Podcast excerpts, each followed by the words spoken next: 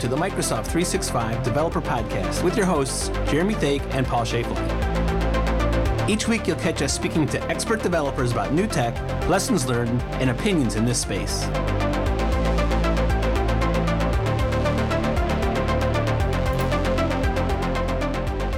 Hi, Paul. How's your week been? My week has been fits and starts. Power BI land still. Ah. Import data. Oh crap! It doesn't work. Direct query that works even worse. Ran out of memory. Reboot. Yeah, Power BI has a has a habit of sucking the entire life out of your computer, right? yeah, when it works, it's great. But uh, uh, my struggle is converting things that I know should work in T SQL into the crazy M slash DAX bit. But we're Yeah. getting there. So um, yeah. How about you? Yeah, good. I think I saw a tweet that you were at the convention center this weekend. I was. Yeah, we went to the SharePoint Fest, um, which Dave Willem runs through those Chicago, DC, and Seattle.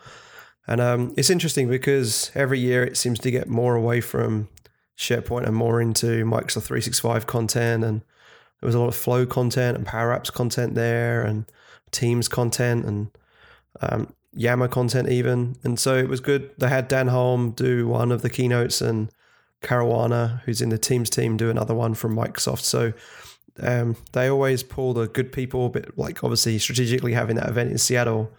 So um, there was a lot of Microsoft speakers, and um, I was lucky enough to get picked to present and did one on Graph, but I did something a bit different actually. Um, we always know at this conference that there's a group of developers that are still kind of using the old on premises world and want to know about the new cloud world, but aren't quite there yet.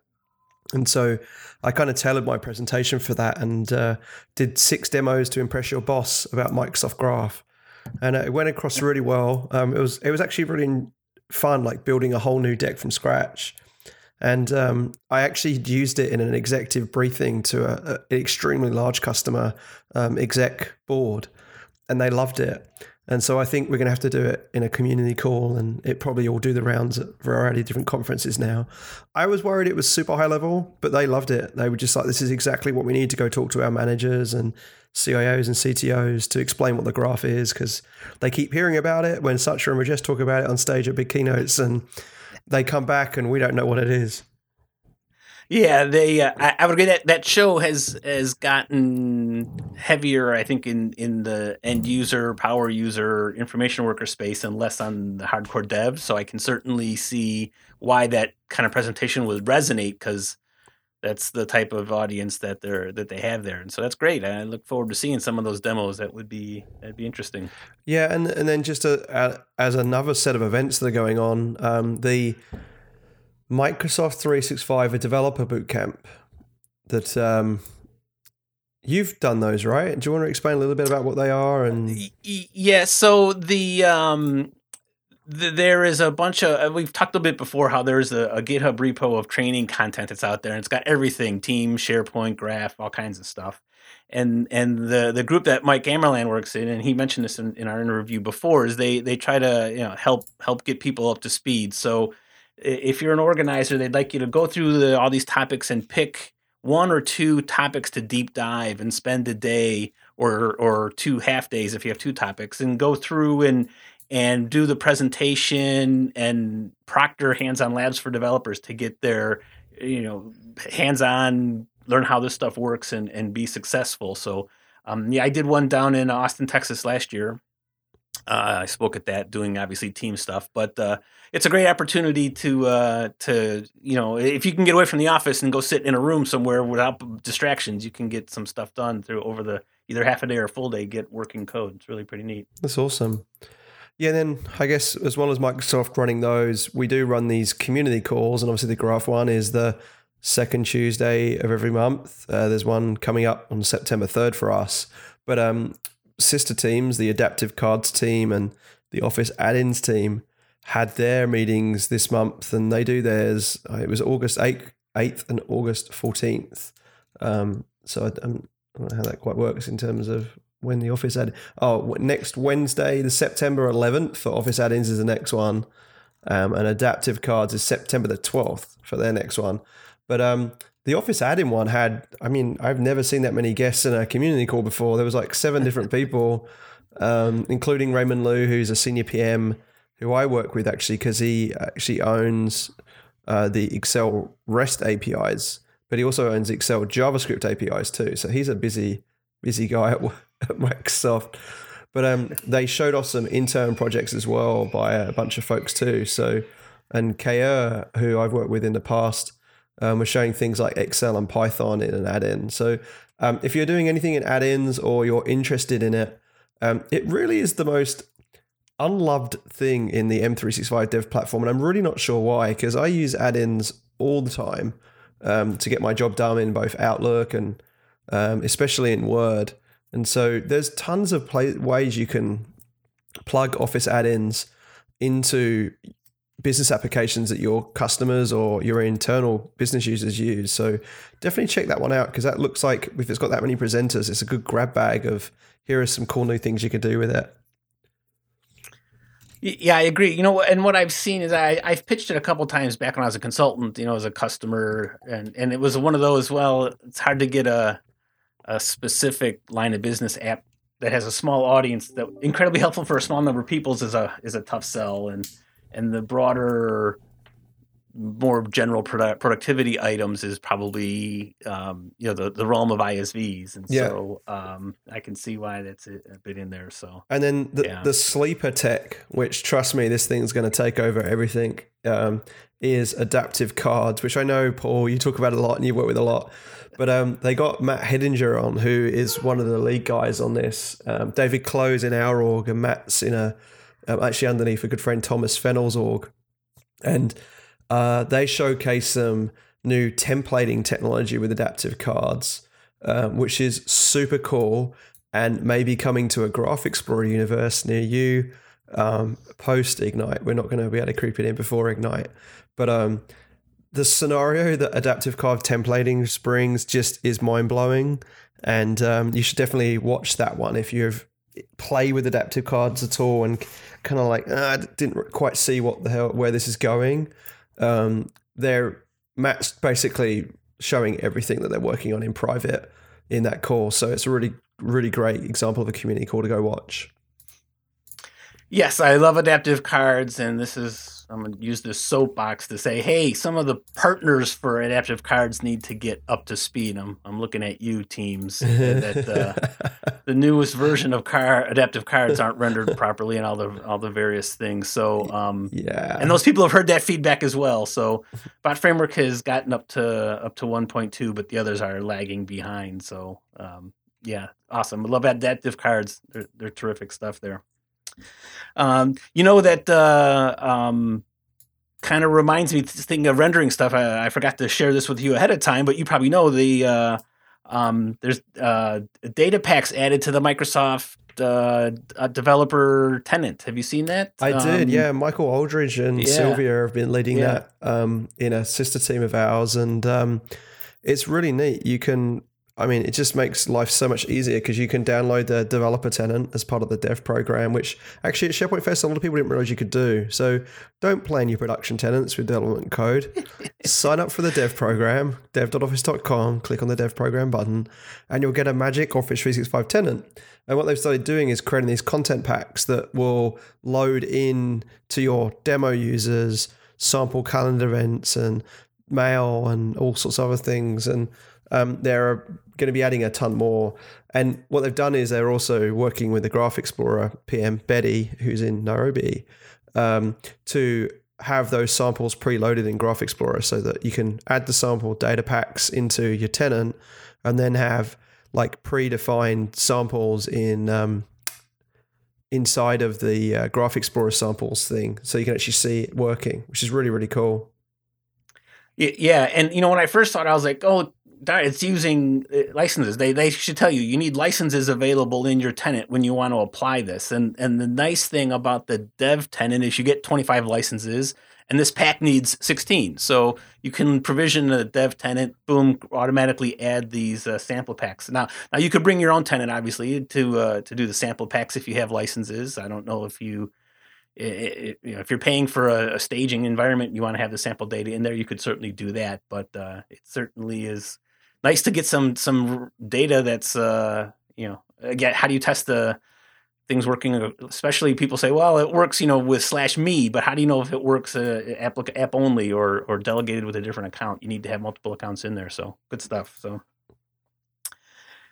Um, busy, busy group over there. Uh, hey, and the Microsoft Graph Toolkit, uh, another former guest of ours, uh, Nicola's got some work going here, huh? On that. Yeah, and so uh, a PM in our team, Elise Yang, is now working with Nicole and Michilev and the, the guys over in the PAX organization, which do a ton of stuff. They're actually hiring. So if anyone's uh, a developer, um, like a, I guess that level would be like a, a, a developer with a two or three years experience, they're actually hiring. And this team does some really cool stuff. They pretty much build all the demos that get shown at Build uh, and Ignite for a bunch of different teams. And they also build a lot of kind of community based projects around t- particular technology. And so the Microsoft Graph Toolkit is our uh, toolkit for develop web developers using web components. And so we've all, we've already like in preview at Build we announced a people card and um, a signing widget and um, an agenda web component and a tasks web component. And so now, uh, based on lots of feedback, they've released a, uh, a people picker component. And so that is powered by the people API. So um, rather than just kind of you typing in Paul and it responding with everyone in your organization that is named Paul, it, it uses the intelligence in the graph to actually say, who have you collaborated with in email or who have you had meetings with or who have you uh, edited a document with? And so paul Schaeflein would come up as the first paul in the people picker. And so you're used to that experience in our first party experiences whether it's in outlook when you're in the two line of a new mail or um, planner and you're assigning a task. Why not get that in your own experiences? And so we've now shipped that in preview um, as a people picker. So if you haven't had a look at the toolkit i'm pretty sure most applications you're building have some kind of people picker scenario in it. Um, go throw that in there, and it doesn't really matter what web stack you're using. You can be standard HTML and JavaScript, or Angular, or React, or Vue. Um, it, you know, it all works because uh, it's a web component. So that was a really good decision by Nicola um, to push that architecture, and it's worked out really well. Everybody wants a people picker, just like SharePoint has. So we're finally getting there. That's yeah, great. yeah, that's right. Um, and then, the, I mean, we have Andrew Connell on the show. And for those of you that don't know Andrew Connell, um, which probably means you're not in the SharePoint universe at all, um, he, Andrew's worked in the SharePoint space much like Paul and I have for a long, long time. Um, but there was some news this week that there is a, a SharePoint Framework v 1.9.1, um, which is moving a library component to general availability and the tooling moved from Webpack 3 to Webpack 4 and they tweak some things in the Teams SDK as well. But um, Paul, have you used this yet? Because I noticed that there's some I have stuff. not. It's it's in my backlog for September. The boss has already told me, but haven't uh, haven't cracked it open just yet. Yeah, so they said we removed the previously deprecated and never GA'd in brackets graph HTTP client from the API Code using it will still work for a short time, but you should migrate your code to the public supported MS Graph client class. So there you go. There's some graphy goodness in there as well. Yeah, I, I have used the MS Graph client. I never used the deprecated one. Uh, so because you're because uh, you're a good boy, that. Paul. That's why. Yeah, yeah. I try to do all things graph. Uh, I, I, got some fun graph goodies myself. We can talk about next week too. so, um, so yeah. So this week we have Andrew Connell. He was there at um, SP Fest, and we were chatting over some drinks around the uh, Azure DevOps show that Corey Roth did with us a few weeks ago. Um, it was episode 176. 176. Yeah. Yep. And um, he's been doing a ton of work with AZDO or Azure DevOps and had su- suggested that we talk a bit deeper on the new stuff that's just coming through because um, it's going to make life even easier. And so uh, we jumped on the show on the show floor at the expo hall and recording on their equipment actually. Um, or their equipment and ACs because I forgot my podcasting case. Worked out okay though. Yeah, that's right. Everything Everything works out in the end, right? And uh, it's a really good Yeah. show. So I hope you enjoy it. And uh, we we have Todd Baginski on the show next week talking about Power Apps PCF and a few other bits and pieces. So um, you know, keep watching. And it was hilarious because I know on the show I've mentioned a bunch of times that you know. AC never actually listens. It turns out he does, so now I have to be careful about what I say about him on this show. Yeah, ain't ain't that the truth? All right, buddy. Sounds good. We'll chat next week. See you, mate. Okay, so we're here at SharePoint Fest in Seattle. Um, Jeremy Thake here with Andrew Connell. Thank you for spending your lunchtime not eating and talking to us about all things Microsoft 365 development. Yeah, man. I want to um, slum it on another podcast for a few minutes here with you. Yeah, that's right. Thanks for having me. This is great to be here. It's good to have you on. I, we've had you on the show before, I'm pretty certain. yes, one time uh, I I was on a show. Paul interviewed me, and Yeah. you were not on the show. You stood me. No, I'm just kidding. Paul interviewed me. Yeah, so it was, I was probably someone way more important. yeah. I'm sure you were. I, I was So I was quite shocked that you actually listened to the show. So thank you first for that.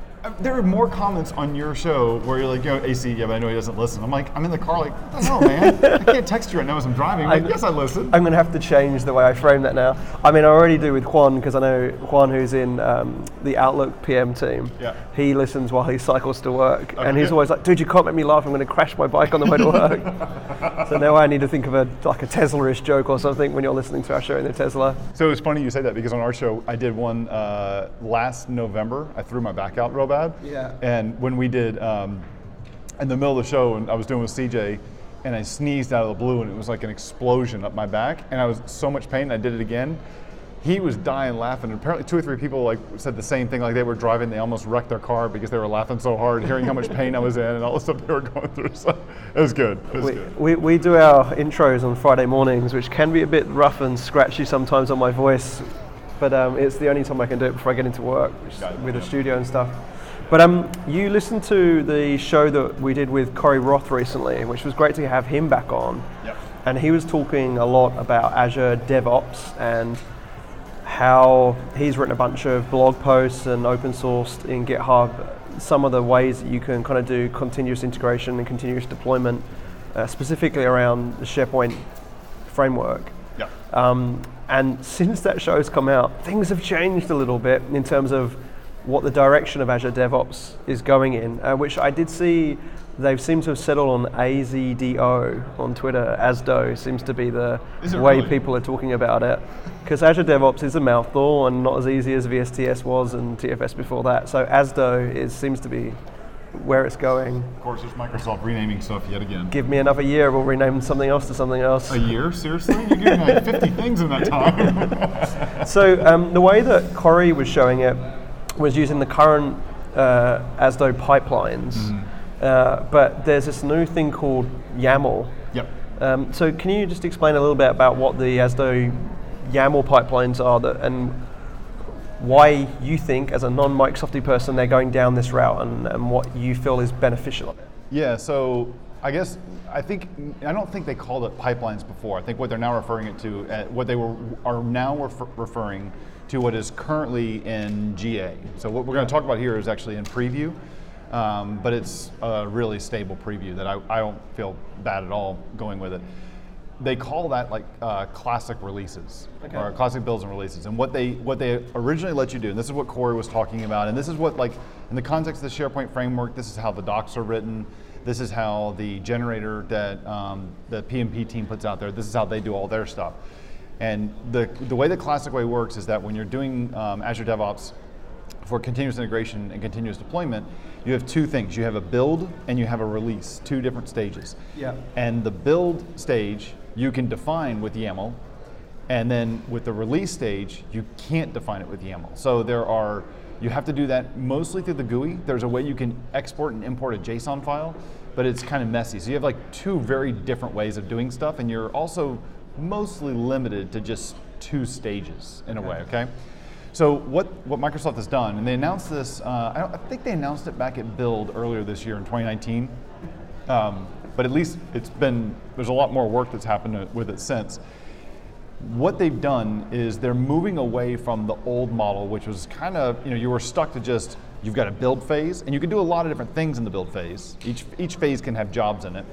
And then in the release phase, it lets you have multiple stages, and a stage can contain multiple jobs inside of it. So maybe a stage is deve- uh, deploy to development, deploy to staging, deploy to production. Those are three Oh, different stages. one thing. Yeah, Okay. and you could do that before, but what they've done is they've kind of they've made, they've done t- two or three really important things I think that are going to make it a lot easier. First of all, the new name for it is YAML pipelines, Yeah. and so they no longer do this build and release. And so, uh, for people who are listening to this, they want to go play with it. When you go into um, Azure DevOps, and you you click on pipelines for a project. If you you have to turn this feature on, and the way you do it is by clicking your little profile picture in the top right, and there's a toggle that says I want to use pipelines. And when you do that, the build and release uh, elements on the navigation go away, and it's replaced with just a pipelines. Right? Okay. So that's one big change. So that, that was one change that they've added. Now, the reason they call it YAML pipelines is because they standardized on doing everything in YAML. And so what you can now do, instead of having to open up a browser and actually go configure it, Yeah. um, and I'm actually going to show this in a session uh, after we do this recording, but if you have a SharePoint Framework project, I can give you four files. I could just give you one, but I'm going to give you four files because things are templatized. You can drop them into your project, just copy them in, make no changes to them, and then go into Azure uh, DevOps and into the project where you actually are using it in Azure DevOps, and you create what's called a variable group and set three variables the username and the password of the Office 365 user that's going to be used to deploy this to 365 Yeah. and the name of the SharePoint package that's going to get created. Okay. And then when you do a push to master, everything just works. You don't have to do anything so it else to triggers the pipeline based on what's configured in the repo files. Right. So what the pipeline does, what, what Azure DevOps does, is it's going to see a file in the root of the project called Azure-pipelines.yml, YAML. Yeah. And what that does now is inside that, it, it follows the same model of what we did before, where you got the concept of stages and jobs. Yeah. But what Microsoft has done is they have, they've, they've effectively, they've, they've had, um, they let you now have as many number of stages as you poss- as you can have. There was no real limit before, but they didn't really force you down a build and a release section. Yeah. So like what I've done in mine is I have two, I'm putting them in air quotes, build stages. One builds the entire package, and then one uh, does all the testing. Right. So I do those two things simultaneously. Yep. And then you have another kind of a, uh, of, a, of a stage that you create, and you these stages you give them a special. They're they're called deployment stages, and the only thing that's special about that is that what you can do is you can go back to uh, any one of the pipeline runs that have happened and find the deployment stage, and you could like click it and say, hey, redeploy this one. So if you if you rolled out a bad version two, you can say, oh, go back to version one. You find the version one release and say, deploy that. Right. Yeah. And so where does it store all the releases that it builds? Is that So it keeps um, what what uh, when you do a deployment. Every time a pipeline runs, you have like an instance. So like in the SharePoint terms, you know, think like a workflow, right? And so with that workflow, there was a bunch of assets, maybe not files, but there were like a lot of settings and stuff that were set when you when it ran. So you can always go back and see what happened with that. for that particular build number? Right. and- okay. And so same thing with this. And so what happens is, is that when the pipeline runs, it keeps a certain number um, in history around. yeah. And inside the pipeline, when you're doing stuff, if you want to keep any assets that you've created, so like in my case, I want to keep the SharePoint package, the SPPKG that you need Right. to deploy. I want to keep the, um, the results of the tests, of the unit tests that have run. Okay. And I also want to keep um, the code coverage report as well. So I take all of those in the pipeline, I publish those, those- uh, they're called published artifacts. Yeah. And what that does, it does two things. One, it saves them with the run of the pipeline, the instance, and it makes them available for either for download, but more importantly, it makes them available in other stages. So like So my- you could read in and grab Yeah. them and use them again. yeah, and so there, and there's a there's a whole bunch of stuff that this kind of opens the door to too. It's really cool. They for the SharePoint package, it that now I'm going to generate that in my uh, build phase, my build stage. Yeah. And in my deployment stages, now they can just each the very beginning of all those stages, they all say go download that And it just goes and picks up the asset. just downloads it and so now I can use it. So do you, in that scenario, because this concept of releases, you can promote this through rings, right? To use a terminology we use in M365. Yep. You know, we have like a, or even in Edge insider builds right now, like there's a developer ring, a canary ring, there's now a beta ring they announced Yep. this week. It'll be a production ring soon. Where did they announce that stuff? That's Uh, cool. I didn't know that. The beta ring was announced on Twitter in a blog post like yesterday, I believe. Ah, that's yeah. cool. So if you that. if you honestly, I've been using developer and it's been fine. Really? But um, beta is something that, that I think the way they're framing it is, is a, go find your grandma's Windows com- machine and put this on, and she will not complain. That's how stable it is, and you won't That's have to do any to tech support. But I've not had any problems with uh, the Cool. and Canary. But yeah, so if you were deploying, like say I had all my code for Edge deployed inside of AZDO, you could have that kind of thing where it promotes through those rings in Yeah. an easy way. Yeah, you can. In fact, um, so let me let, let me tell you a little bit of, like a scenario in two ways I'm using Azure DevOps uh, and these YAML pipelines. Um, one of them I'm doing it for my blog and for um, uh, my podcast uh, Right. site, and then I'm also doing it for a SharePoint Framework project. So, like I said, this is what I'm going to show in my session uh, in about 30 minutes or so. Um, so when you do the release, I have it set up that I have, and you can have as many as you want, but I have it set up to where I have three different environments that I release to every time I do a build. But it, conditionally, I'm gonna I'm gonna send to them. So this takes a second to explain. I've gone through and I've created three site collections inside SharePoint Online. I've got a what I would classify as a dev site collection, a Yeah. staging site collection, and a production site collection. Okay. So I mean, All within the one tenant. it's all in one tenant, but I mean, Yep. you could have them be different tenants if you want. It Doesn't really matter. Yep. Um, and then I have, um, uh, well, in my and in my demo, I do it. I, I do it all with uh, the site collection scoped app catalogs, but you can still use tenant. There's nothing special there. Yep. So the way it works is that I have it set that whenever I do a push to any branch in this repo, I always want it to run my build, run my tests, assuming those two things pass, then roll out a de- uh, deployment to my development environment. But Yep. don't do it to prod and don't do it to staging. I have another one that says, well, if you do a push to the staging branch, then that's a, a way to signify that I want something to go to that specific environment. So it does all that same stuff. It still pushes over to dev, but it also then does staging. Yep. Now then here's the cool one.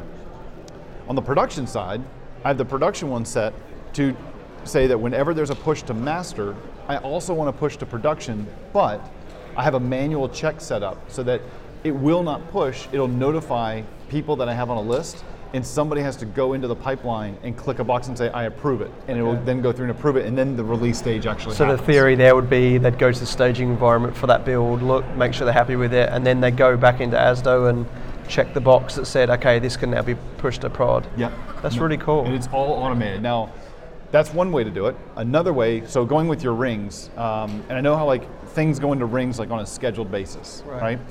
So you could, I'd have to think through exactly how you would roll this out, but I think you would un- you can understand what's possible. Um, you look at my blog, so or our podcast.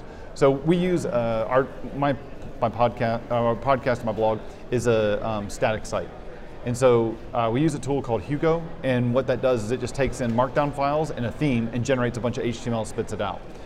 So one of the things that's nice about it is that when you when you run it, you're always going to get a picture of what the site looks like right now. But let's say in the case that you have a podcast episode, and you want to release that at 10:30 on a, on a Tuesday morning. yeah. Well, I don't want to wait until 10:30 and wait to hit go, right, and push that in. I want to have everything done ahead of time, Right. and then at 10:30 I want it to roll out. So dynamic CMSs and stuff, they do that for you, right? Yeah, they it's watch the dates. Yeah, they do all that for you. So I had to mimic something like that. Well, Hugo, uh, the engine has a we have a date that you can put on a on an article and say this should not be published before this timestamp. So then what I've done is inside of my Azure pipeline, I have it say uh, always always do a build and push when we push to master. Yeah. But on Tuesdays at 10:30, 11:30, 12:30, and um, 4:30, I want to run a build, a scheduled build. Like there was no push to the code or anything, but run a scheduled build. And what happens is, is that if, a, if, a, if content has either expired or been published since the last one, it's going to show up on the site. And I have it set to where when a scheduled build runs, it only does one kind of a build. So like when we build, we actually build the two sites. One's a preview site that I can see what's coming on the site. We can preview it before it actually gets there. Yeah. No one has that URL. But when we do the schedule build, I'm like, well, don't do the preview site because that's already going to be current. So just go through and do the master branch again. So it just builds master and pushes it back out. All of that right out of the box. So yes, you could implement the ring stuff, both on a schedule basis, but then also have eyes on. I need to check this and make sure it's good. And so you mentioned YAML, and obviously, you know, TFS back in the day was XML and XAML type definition files that you could get out of it. Yeah. Is this the same thing? You go into the UI, you can build all of those different things, and then export it as YAML and tweak in the YAML if you choose, and then push it back in. Sort of. So the way that it works now, um, we're still in preview with this, and so with the releases, I believe with the re- with the release stages, that is still not UI based. Okay. Um, with the builds in the past, you could do it visually, and then export the YAML and save that into your project. Because Yeah. when you actually built it visually, it was actually editing the Azure Dash pipelines.yaml Oh, file in that repo. Okay. So it was So just like a UI shim on it. Yeah. Okay. Um, and so they, I, it, it looks, I was just talking to somebody about this before the session, or before we sat down, and I, I, it looks like they may end up porting it over to where you can have both options, either doing it through the UI or doing it through code. yeah. Um, I really like doing it through code because it's you can you can do a lot more changes. Plus, you can version everything that's going on. I mean, it's you can even version your entire release structure because it's all in files.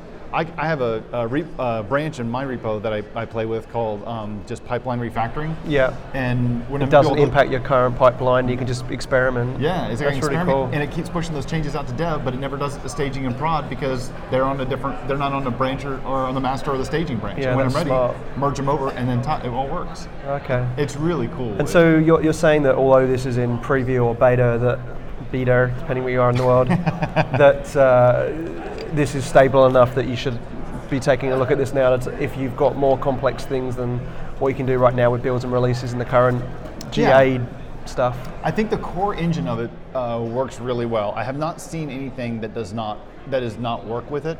Um, there's, I, I haven't seen. I, have, I mean, I know there's some bugs that I've seen that have shown up in the issue list and stuff that people have Yeah. complained about with some specific tasks. Um, because of, like a, you have a stage, you have a, you have a pipeline. The pipeline has multiple stages. The stages have multiple jobs inside of them, and a job has multiple steps. Each step is a task Right. right? Uh, and steps can be things like copy files to an Azure blob, or Yeah. deploy to an Azure website, or run this bash cell, bash script, um, stuff like that, or run a p- PowerShell or something like that.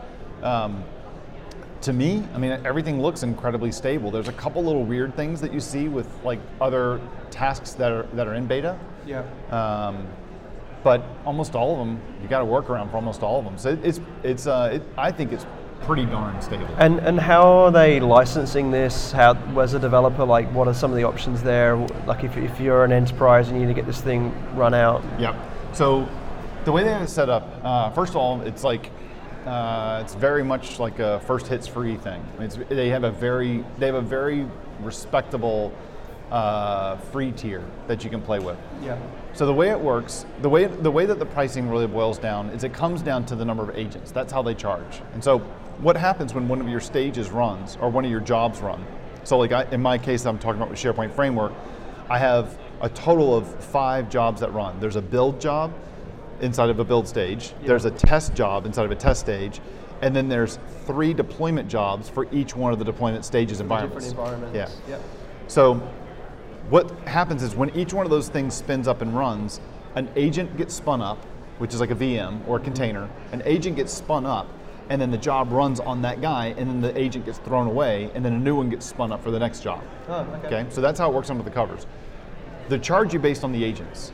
Now, out of the box, if you are on um, out of the box for a private repo, and the public repos have a little more are a little more uh, uh, forgiving. But on the on the out of the box on a private repo, it you get I think it's 1,800 minutes on one agent, one Microsoft hosted agent, which can be like a Windows VM or a Mac OS VM or a Ubuntu Linux VM. Yeah. You get fif- 1,500 or 1,800 minutes a month, and then it recycles. Okay. So if you run out, you can buy another agent. Yeah. Right. I can't remember how much that is off the top of my head. I think it's like 40 bucks a month. Right.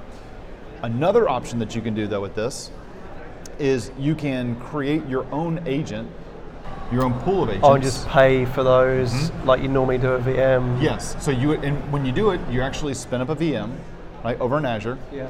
You incur all the costs associated with that. You can also do it as a container if you want that, and you have to provide somewhere for the container to run, so maybe another VM.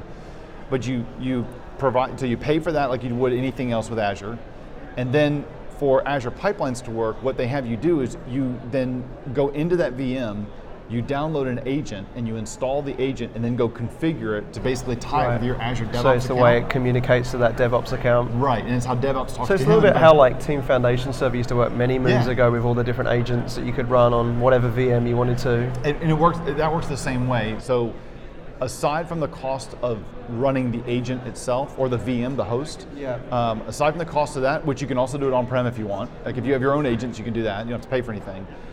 Um, Azure DevOps charges you. You get one. These are called self-hosted. You get one self-hosted one for free. If you're a Visual Studio Enterprise subscriber, you get another agent for free Yeah. and then you get and then each agent after that is $15 a month Okay.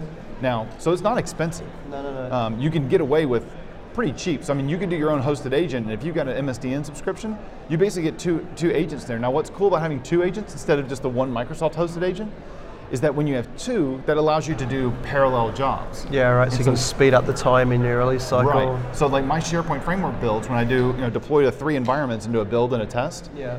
the build has to run, the test has to run, and then each one of those other things has to run. And I have it set up with there's some dependencies. So like, I don't care if build runs first or test runs first, but they both have to run before any deployment. deployment. Yeah, and then the deployments, I don't care which one goes first, they just all have to run. So there's these nice little dependencies between them.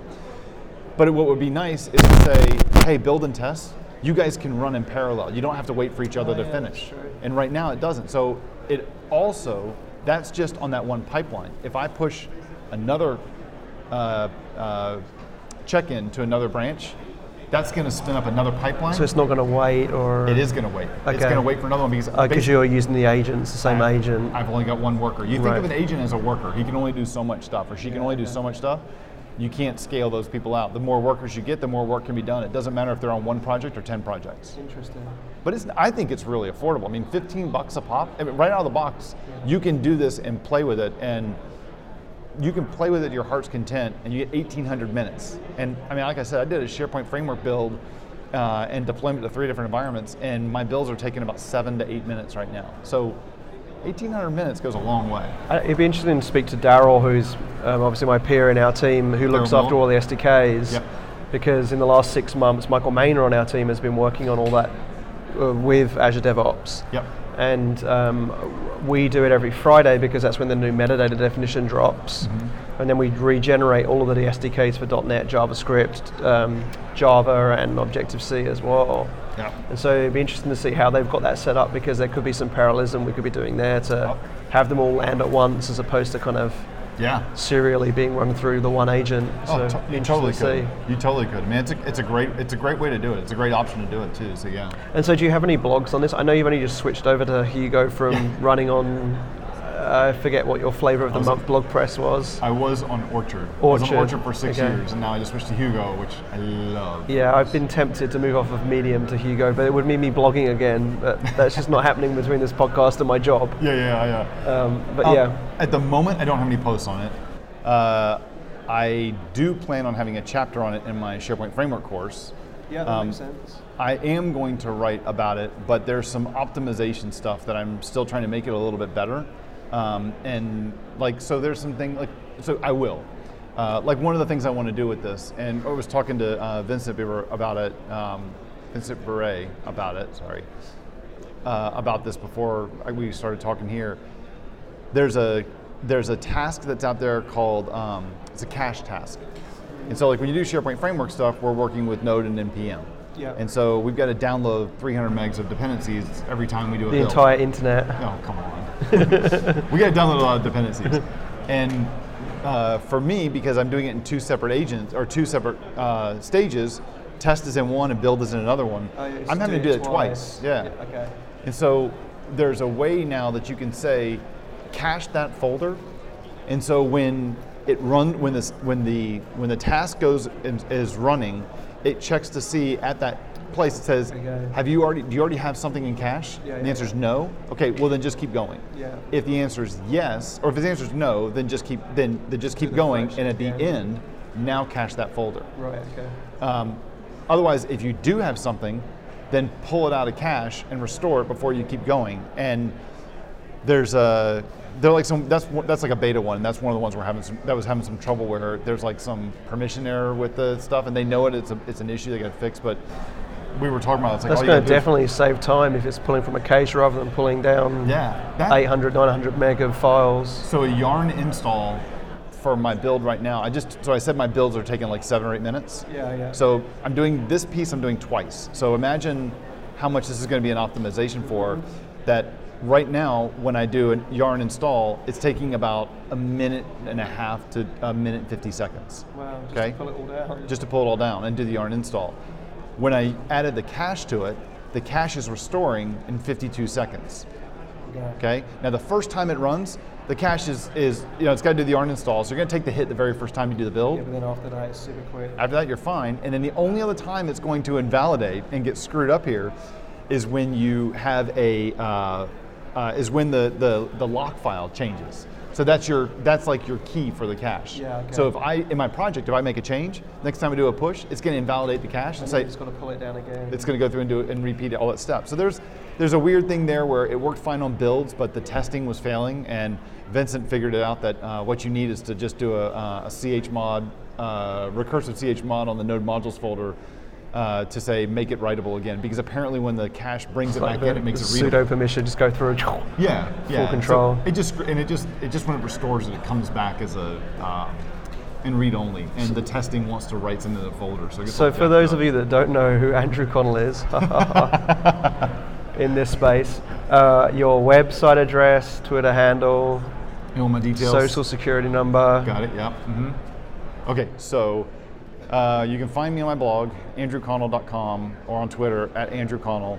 Um, I have a uh, uh, SharePoint framework training business where I have uh, video-based training. That's at voitanos.io, uh, V-O-I-T-A-N-O-S um, dot .io, and then same thing on Twitter at Voitanos. Um, I'm 6'2", 205. my inseam is almost up 205 when you breathe in. Oh, that's too bad. well, you're orange theoried up, so you're doing well. I like to work out. Um, I like to run. And I just, from a Voitanos perspective, like I've done your course, it's how I learned SPFX. If you are in the SharePoint space and you're still doing sandbox solutions or add-ins and you're looking to do SPFX, the Voitanos course is definitely, I I'd appreciate that. personally recommend that because it was just so easy to do. I appreciate that. Well, I'm, look- I'm looking forward to having this process like really down on the DevOps piece because I really want to. Uh, I, I really want to take this and have it. It, and- and it was funny. I was talking to it was Virgil Carroll actually, Yeah. and he was talking about blog posts that he gets comments on still from 2009. Yeah. And coincidentally, the other day, uh, one of my blog posts from 2009 from the SP Dev Wiki that we rebranded as nothing but SharePoint.com. Yes, I remember that. Yeah. Uh, it was the TFS ALM, and and I didn't even think the video was even still hosted, and it was well, it's still there. You can still play through this. Here's how to do SharePoint Full Trust Solutions in TFS 2008 oh, nice. end to end. So it's good to see this evolve and Yeah. be obviously a lot more smart. Yeah. Now we're in the cloud. So um, look, I appreciate your time. I know you've got to jump to do a session, but um, thanks for coming on our show. Yeah. Uh, you didn't promote your show, the Cloud Show. I didn't do it. Okay, we're the Microsoft Cloud Show at at MS Cloud Show, and yeah, we do weekly episodes on Azure and Office 365. We don't work for Microsoft, so we can say whatever we want, not get That's in trouble. right. Well, we get in trouble sometimes, I get but trouble, but that's okay. I can live with that. we just destroy uh, InfoPath and uh, Teams a lot. So. Mon- Monday mornings, when my skip manager comes in the office, is usually a good indication of whether I'm in trouble or not because he listens to them over the weekend. And um, he's like, "Oh, so you mentioned me on the show again?" I'm like, "Yeah, I can't remember what I said." Yeah, just you know, tone it down a little bit. Okay. we had that once where uh, is it Aaron Rimmer uh, on the OneDrive team? Yeah, that's Uh, right. He said we were we were somewhere and he's he was talking about people. He was like, "Yeah, we want everybody to give us your candid feedback. We know a lot of you have, ca- have really candid feedback." He looked right at me. Glared like, at you. Oh Jesus! He's like, I listened to the podcast. I'm like, oh, you've heard me talk about OneDrive. Oh my god! But you're on OneDrive now, and you're happy with it. yeah, I am happy with it. I moved. I switched over to it. I'm off of Google Drive. Look at for that. the most part, and I'm on OneDrive. And. Omar and Jeff would be happy. yeah, they. It's. It took a few resets, Yeah. but it really it's really good right now. I think they've done a they it's it's a really good product right now. And remember, I'm doing it from a Mac and on iOS. I mean, it's not even on the Windows platform. Yeah, I, love it. super easy. Yep. Awesome. Well, look, thanks very much. Enjoy the rest of the show here, and um, we will definitely get you back on once you've polished some of the edges on this and it's GA'd, and we can have a whole like, here's the sample project, go run it in your own environment. That sounds good, man. I appreciate you having me. Thanks a lot. It was fun. Thanks, buddy. Yeah,